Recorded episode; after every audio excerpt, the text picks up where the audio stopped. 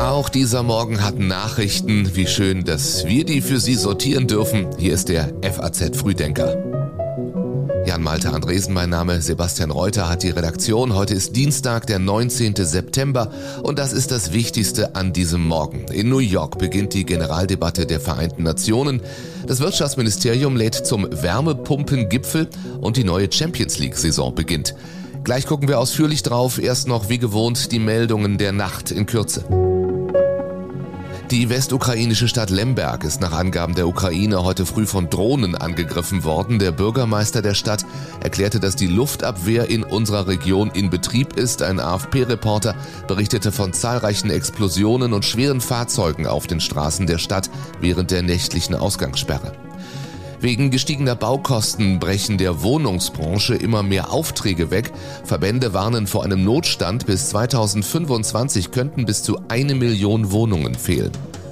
Und am Samstag berichteten britische Medien über Missbrauchsvorwürfe gegen Russell Brand. Vier Frauen werfen dem Schauspieler sexuelle Verbrechen vor. Nun ermittelt die Polizei in London nach einer Anzeige wegen sexueller Nötigung. Biden, Scholz, Zelensky. Heute beginnt die 78. UN-Generaldebatte und die Liste prominenter Redner ist lang. Thema wird vor allem der Krieg in der Ukraine sein. US-Präsident Biden will die große Bühne dabei vor allem dafür nutzen, an die Republikaner zu appellieren, die Solidarität mit der Ukraine nicht aufzugeben. Für Joe Biden ist klar, We're going to continue to provide economic, humanitarian and security assistance to Ukraine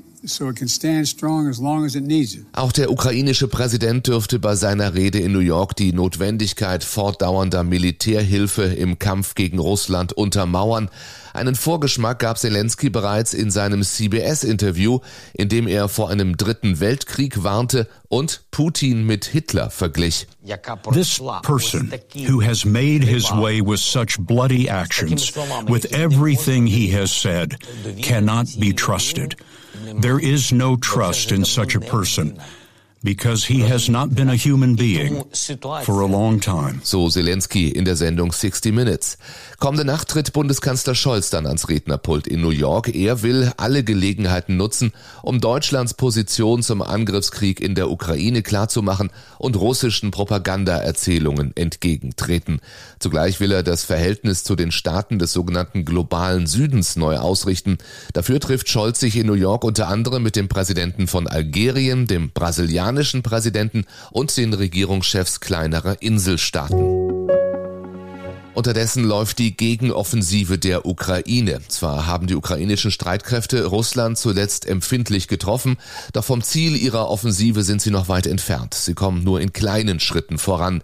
Immerhin in den meisten Abschnitten liegt die Initiative seit Mai bei der Ukraine, erläutert ein leitender NATO-Beamter gegenüber der FAZ. Russland reagiere auf ukrainische Bewegungen, statt selbst das Schlachtfeld zu bestimmen.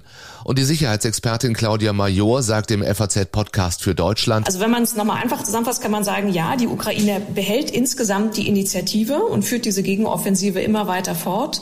Aber wir müssen auch sagen, dass dieses Ziel, wahrscheinlich äh, Militopol zu erreichen und an die Küste des Asowschen Meers vorzudringen, dass das hm. wahrscheinlich bis zum Jahresende nicht mehr erreicht wird. Ob die Ukraine neue Waffen bekommt, darum wird es heute beim nächsten Treffen der Ukraine-Kontaktgruppe auf dem US-Stützpunkt Rammstein gehen. Und da werden wir bestimmte Neuerungen erleben, die Omid Nuripur schon letzte Woche angekündigt hat. Ich bin Nämlich? fest davon überzeugt, dass wir in der kommenden Woche ein Datum bekommen, bis wann Taurus, bis wann F-16, aber eben auch bis wann Attackams geliefert werden. Sagt der CDU-Politiker Roderich Kiesewetter Sonntagabend schon bei Anne Will. Mittlerweile hat Verteidigungsminister Boris Pistorius ein neues Hilfspaket für die Ukraine angekündigt. Es hat ein Volumen von 400 Millionen Euro. Er sagt, wir liefern zusätzliche Munition, Sprengmunition, Mörsermunition und Minenraketen. Zu den von der Ukraine geforderten Taurus-Marschflugkörpern gebe es noch keine Entscheidung. Übrigens, Boris Pistorius fehlt in Rammstein heute wegen einer Corona-Erkrankung. In der Nacht kommt die Meldung, auch Finanzminister Lindner ist positiv auf Corona getestet und arbeitet erst einmal von zu Hause aus.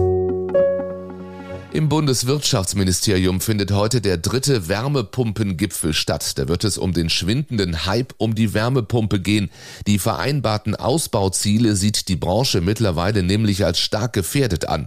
Nach einer Untersuchung der Beratungsgesellschaft PwC ist die Zahl der Förderanträge in den ersten acht Monaten um 73 Prozent gegenüber dem Vorjahreszeitraum gefallen.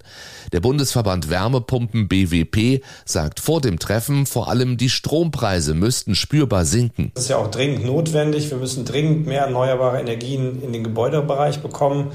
Wir haben im Moment einen Anteil von 17 Prozent Erneuerbaren. Das Ziel ist 50 Prozent Erneuerbares bis 2030 zu erreichen. Und das ist natürlich ein weiter Weg noch. So Martin Sabel vom Bundesverband Wärmepumpe. Viele Verbraucher werden aber interessiert hören, was PwC ausgerechnet hat. Wettbewerbsfähig sei eine Wärmepumpe gegenüber einem Gasbrenner, wenn der Strom höchstens zweieinhalb Mal höher als der Gaspreis ist. In vielen Ländern sei das der Fall. In Deutschland betrage das Verhältnis aber mehr als drei zu eins. Auch deshalb gäbe es hierzulande nur sechs Wärmepumpen auf 1000 Haushalte, in Skandinavien bis zu zehnmal so viele. BWP-Geschäftsführer Sabel will auf dem Gipfel heute daran erinnern, dass man sich dazu verpflichtet habe, den Wärmepumpenhochlauf gemeinsam zu bewerkstelligen. Die Industrie habe dabei ihren Teil der Abmachung eingehalten und in Produktionskapazitäten, Personal und Schulungen investiert und so die Möglichkeit für 500.000 Neuinstallationen geschaffen. Voraussetzung dafür sei allerdings die Ursprungsfassung der Novelle des Gebäudeenergiegesetzes gewesen. Nach Veränderung des Entwurfs im Zuge des Heizungsstreits besteht diese frühe Bevorzugung der Wärmepumpen nun nicht mehr.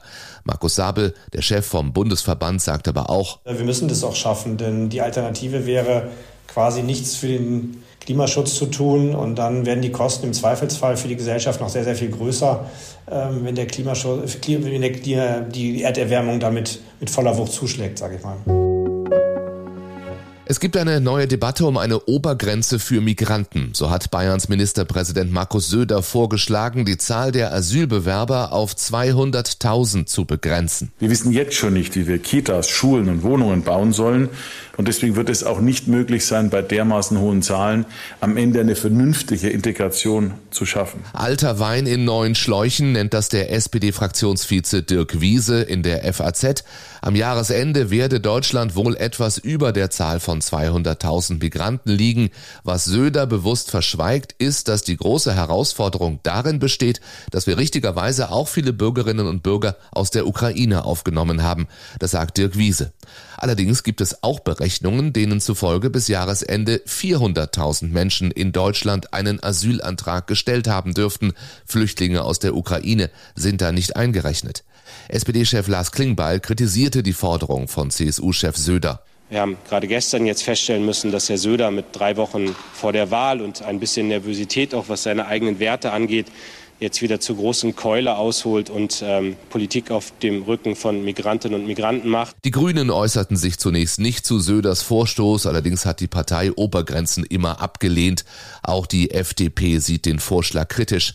Angesichts der vielen Migranten, die derzeit die italienische Insel Lampedusa erreichen, stellt FDP-Generalsekretär Girsaray für seine Partei aber klar, wir wollen keine Flüchtlinge aus Lampedusa aufnehmen in Deutschland. Das ist auch die Erwartungshaltung gegenüber der Innenministerin. Sollte es anders kommen, werden wir hier ein Problem in der Koalition bekommen. Unterdessen hat Italiens Regierung härtere Maßnahmen zur Eindämmung der irregulären Migration über das Mittelmeer beschlossen. Dazu gehört eine Verlängerung der maximal möglichen Abschiebehaft um ein halbes Jahr auf 18 Monate. Zudem beauftragte das Kabinett unter Ministerpräsidentin Meloni das Verteidigungsministerium Strukturen zu schaffen, um irregulär eingereiste Migranten festzusetzen, hieß es. Diese Lager sollen demnach in spärlich bewohnten Gegenden des Landes errichtet werden. Premiere vor grandioser Kulisse, Top-Gegner zum Auftakt und ein gesperrter Trainer. Heute beginnt die neue Champions League-Saison und auf die deutschen Teams warten ganz besondere Herausforderungen. Eine der schwierigsten Gruppen hat Borussia Dortmund erwischt. Heute Abend tritt das Team von Trainer Terzic bei Paris Saint-Germain an. Wir wissen, dass es immer sehr wichtig ist, ähm, mit einem Sieg in die Gruppenphase zu starten. Das ist wichtig für Paris, das ist aber auch genauso wichtig für uns und deshalb werden wir alles versuchen, als Sieger den Platz zu verlassen. Sagt der BVB-Trainer der ARD Sportschau. Auch als Sieger den Platz verlassen möchte RB Leipzig. Die Sachsen sind heute gegen die Young Boys Bern im Einsatz. Der FC Bayern muss in seinem ersten Gruppenspiel morgen gegen Manchester United ran und dabei auf Trainer Tuchel verzichten. Der 50-Jährige hatte beim Aus im Viertelfinal-Rückspiel der vergangenen Saison gegen Manchester City einen Platzverweis erhalten. Vom Gegner hat er Respekt. Manchester spielt andere Grundordnung, einen anderen Stil, extrem viel individuelle Qualität. So Thomas Tuchel im Sender Sport 1. Einen besseren Gegner als Real Madrid und eine außergewöhnlichere Kulisse als das Bernabeu Stadion mit 80.000 Zuschauern hätte sich indes Union Berlin kaum erträumen können. Morgen um 18.45 Uhr tritt das Team von Trainer Urs Fischer zu seinem allerersten Spiel in der Königsklasse überhaupt an. Ach ja, und alle Spiele der Champions League können Sie live auch im FAZ.net Ticker verfolgen. Da gibt es auch weitere Informationen zu allen Nachrichten dieses Morgens auf FAZ.net. Am Nachmittag melden sich die Kolleginnen und Kollegen vom FAZ Podcast für Deutschland. Und wir sind morgen früh wieder da. Wäre schön, wenn Sie es auch sind. Bis dahin einen schönen Dienstag für Sie.